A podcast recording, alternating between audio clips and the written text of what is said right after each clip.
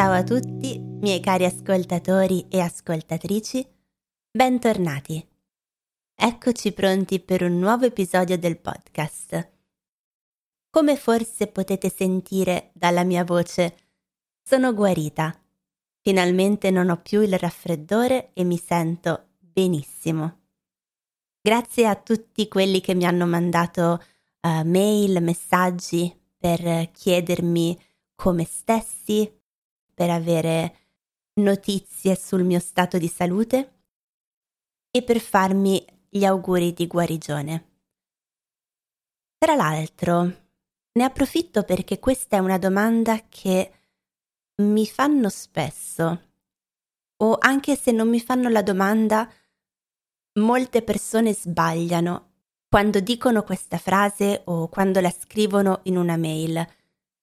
Mi riferisco a cosa dire quando una persona è malata, con magari raffreddore, influenza, e vogliamo augurare a questa persona di stare meglio, di guarire.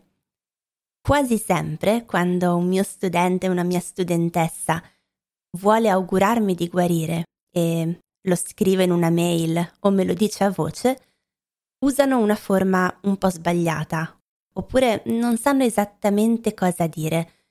Tenete presente che praticamente tutti i miei studenti sono norvegesi o vivono in Norvegia, oppure sono uh, tedeschi.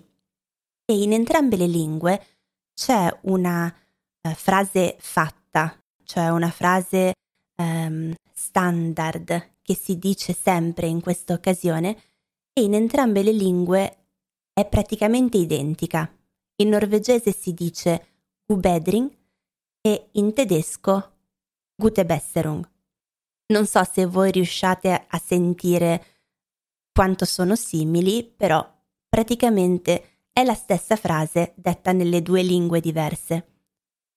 E quindi cosa fanno i norvegesi e i tedeschi molto spesso, mi augurano qualcosa tipo buona guarigione, che non è sbagliato. Si può dire buona guarigione. In effetti, in italiano, come sapete, usiamo questo buon, buono, buona in una varietà incredibile di situazioni per fare degli auguri. Quindi, buona guarigione Ah, in teoria non suona così sbagliato. Ma in realtà non è la forma che usiamo in italiano. Che cosa diciamo allora? In una situazione più formale possiamo dire auguri di pronta guarigione.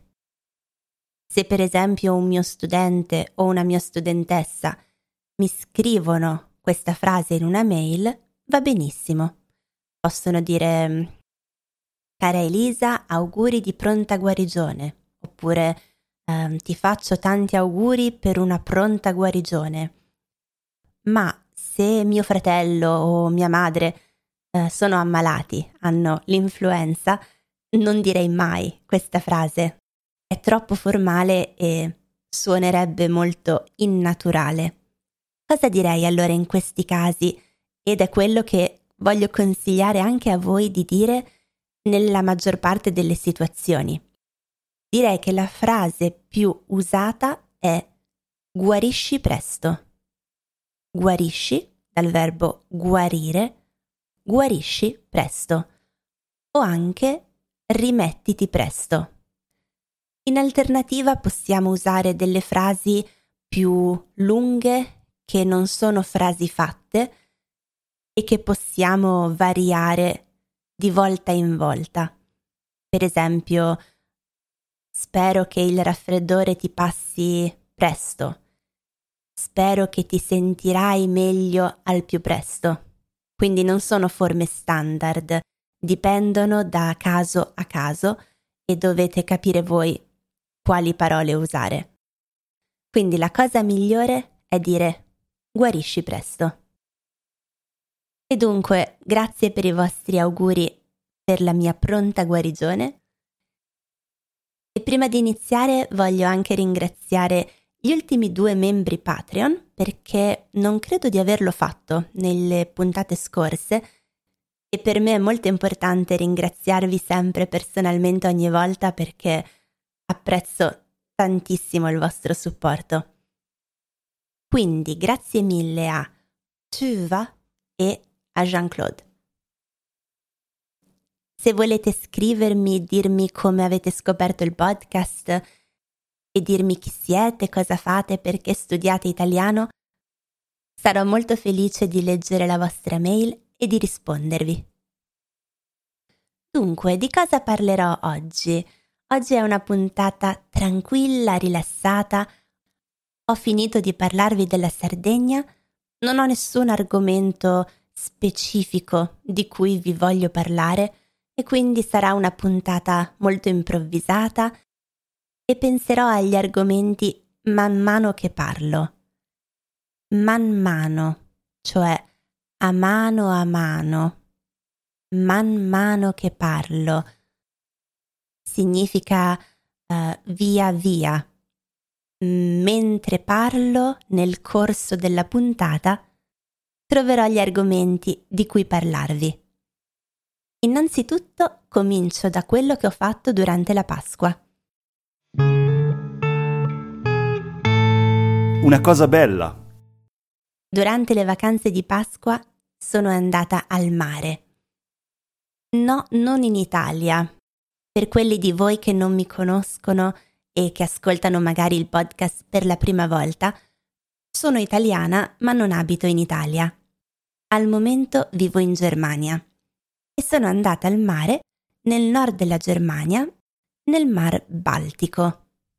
E in particolare sono andata in un'isola che si chiama Fehmarn, è un'isola tedesca che si trova molto vicino alla Danimarca. Si può prendere anche una nave che collega la Germania e la Danimarca. Anche io personalmente ho preso questa nave un paio di volte per arrivare in Danimarca. La cosa bella non è nulla di straordinario di particolarmente speciale, ma per me è stato il fatto di poter camminare, fare lunghe camminate e raggiungere il lungomare, poter camminare lungo il mare e guardare l'orizzonte. Tra l'altro c'era un tempo meraviglioso. C'erano forse 12-13 gradi, che per me è la temperatura ideale, Ora vi racconto qualcosa che vi farà un po' sorridere se non siete abituati.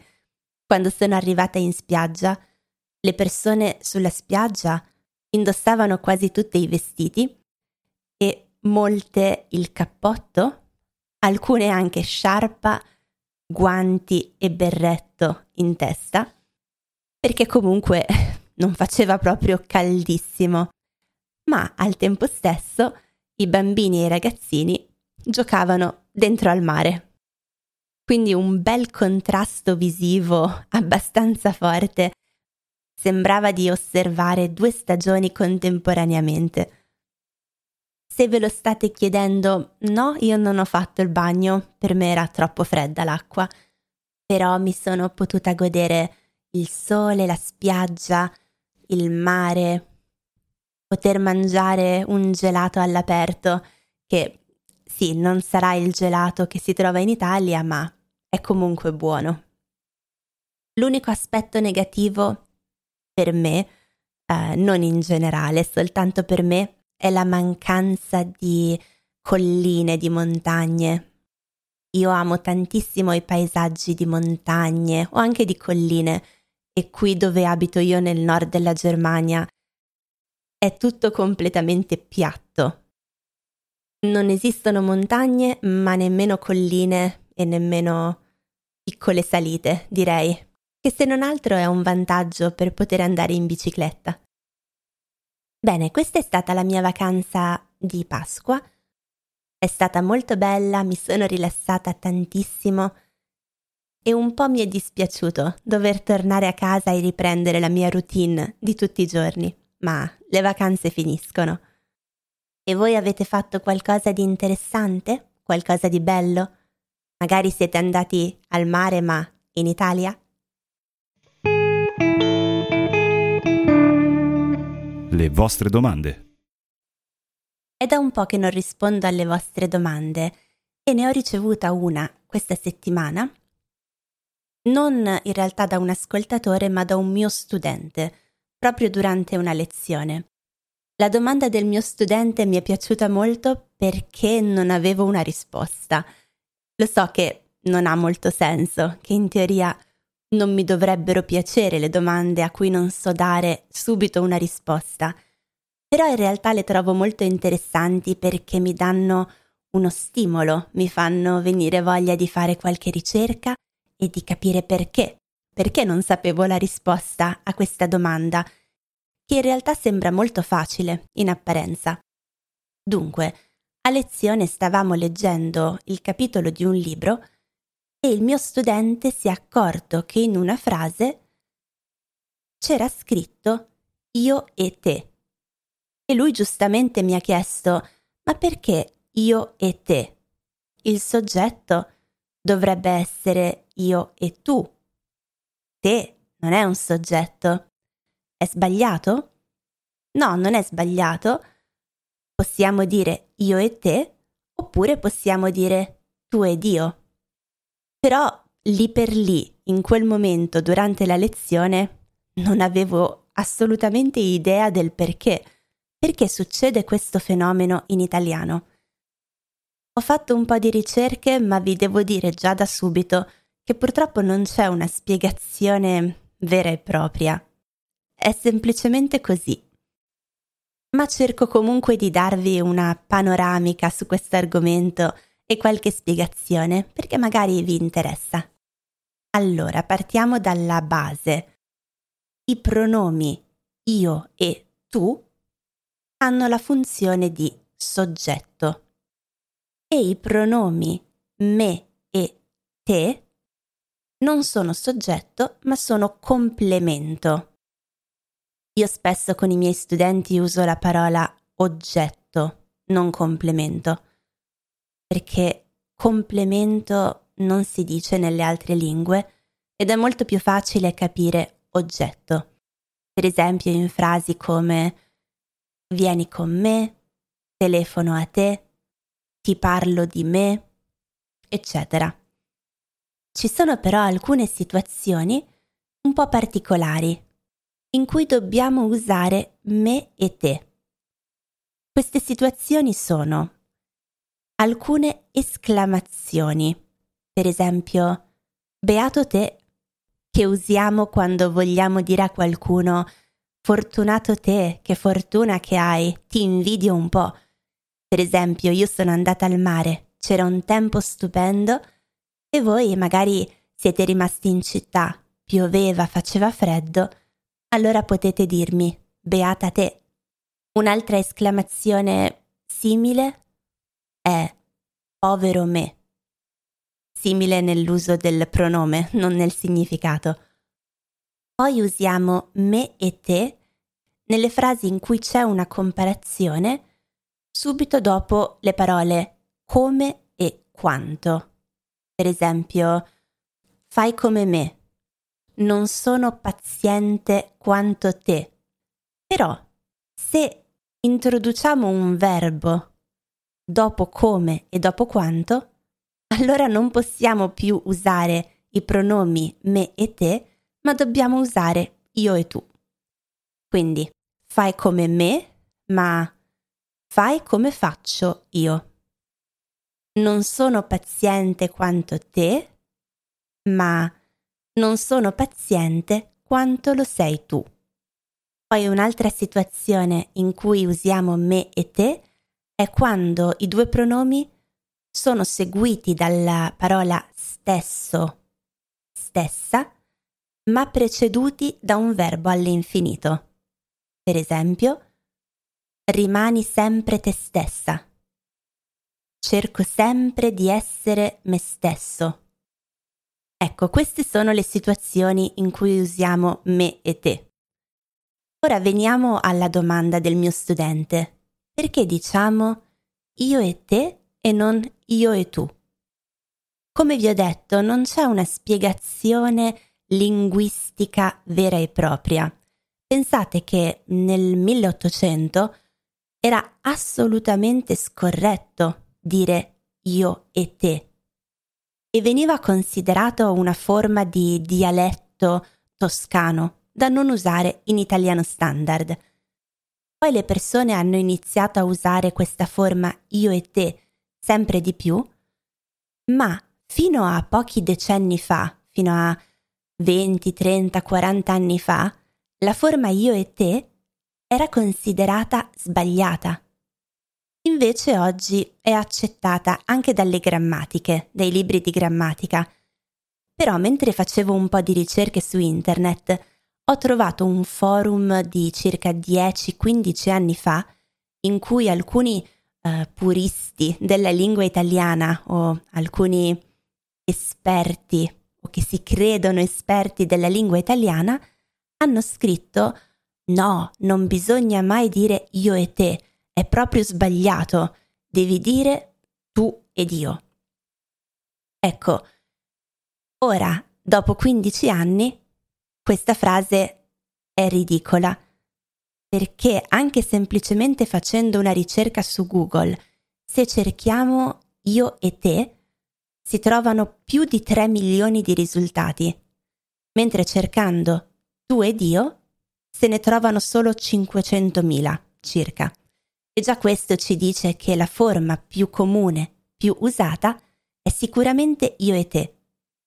Che poi nel 1800 fosse considerato un errore, poco importa, non è più un errore oggi.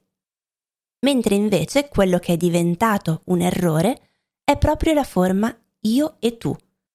Questa forma è quasi completamente scomparsa in tutta Italia, tranne che in Sardegna. Ancora oggi non so se in tutta la Sardegna o solo in alcune zone, però continuano a usare la forma io e tu.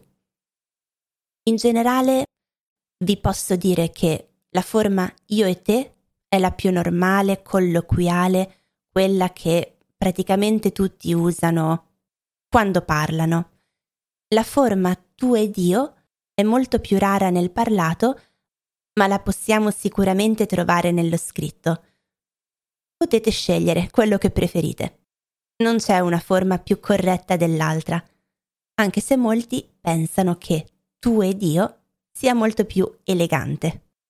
Devo però anche dire che forse questo mm, odio è un po' esagerato, ma questo non volere usare la forma te quando si tratta di un soggetto può venire anche dal fatto che nell'italiano settentrionale, quindi l'italiano parlato dalla Toscana in su al nord, molto spesso viene usato il pronome di seconda persona te in funzione di soggetto, cioè al posto del tu.